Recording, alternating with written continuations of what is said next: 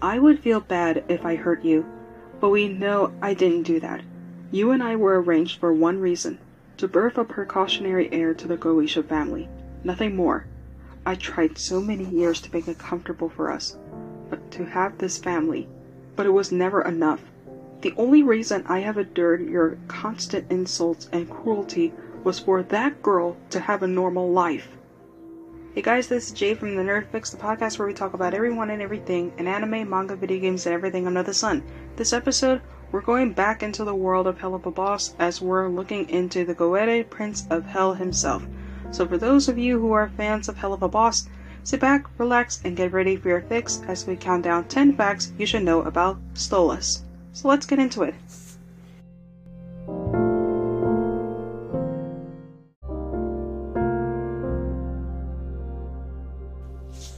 Number 1.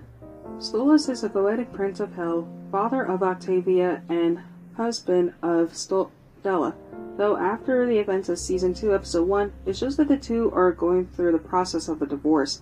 Yet, since Western energy, it seems that the two things are on the rocks with the divorce proceedings being a smooth transition. Number 2. Like we do with all of our characters in our 10 Facts episodes, we have to break down his name. Now, this was a lot of research that I had to do with finding the meaning of Stolas' name, but I was finally able to find it, and with it, this was really interesting for Stolas' name. Now, and this is what I found. His name comes from Latin origin that, when translated, means star prince or child of the, of the stars, which does fit perfectly for Stolas as he is one who is into astrological themes and also into astronomy. Number 3. According to VivziePop, she's clarified Stolas is not an overlord, but is part of a separate hier- hierarchical tier, which is referred to as the Goetia demons. Number 4.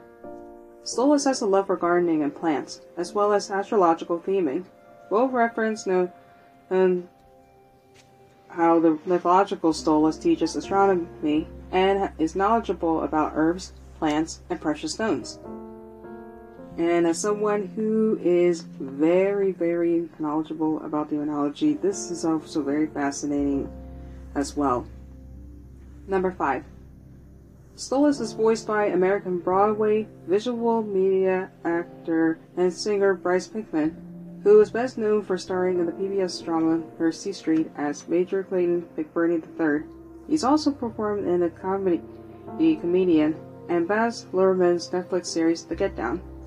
On Broadway, he played, Monty Navarro in A Gentleman's Guide to Love and Murder. However, in the pilot, he was voiced by American voice actor, YouTuber, and comedian Brock Baker, who was notably on U- TV, YouTube, and video games such as Eddsworld, how It Should Have Ended, and was a guest role on in South Park.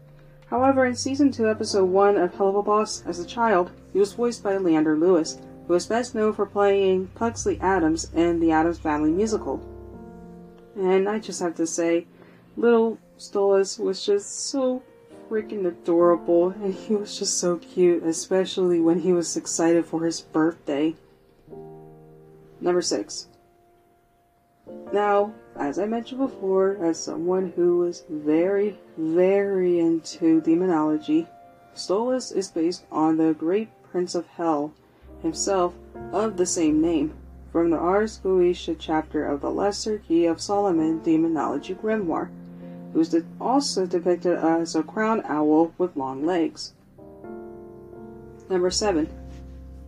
Now you have caught on to how Stolas acts he exhibits owl-like behavior such as making hooting noises at the end of his laughs, and in Loo Loo Land, it's shown that he keeps a Ziploc bag of dead rodents in his refrigerator.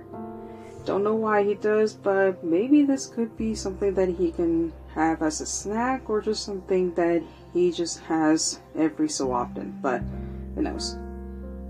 Number 8. While going through a divorce with his soon to be ex wife Stella, he is going through an ongoing affair with Blitz. But since the recent episode, it does appear to be one sided, and it's unknown where things will go since what happened to Stolas. And honestly, how the episode ended really broke me down, especially with how Blitz reacted to what happened to Stolas. And it really did choke me up. And I really don't want to remember that. That scene. Honestly. Number 9. In the episode The Circus, it's shown that Stolas takes Belphegor branded Happy Pills, which is fitting as Belphegor is the Prince of, of Sloth and works well with the intended effects of the medicine, which is to tone down the consumer's stress. And finally, number 10. In the episode Seeing Stars, it's implied Stolas can use any of the spells within his grimoire if he remembers them, as was shown when when Blitz asked if he was able to turn him and his him and his uh, his friends into humans as well, but he said that without his grimoire, his spells are limited. With that, are limited.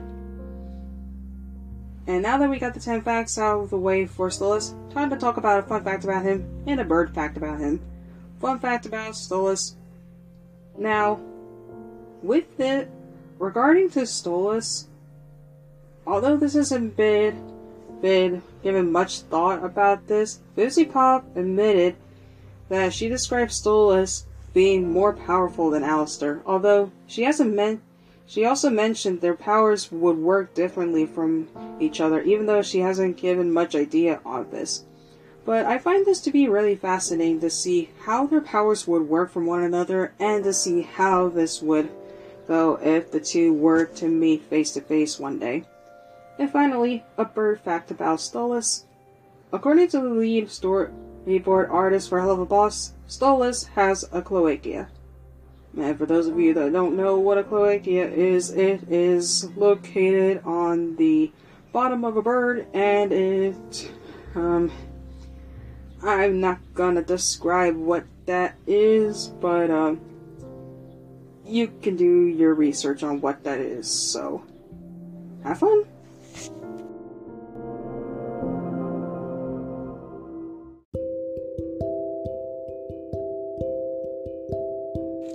And that was 10 facts you should know about Stolas. If you have any suggestions for characters you want me to cover in a future 10 facts episode, let me know in a question I'll be posting on Spotify at the end of the episode.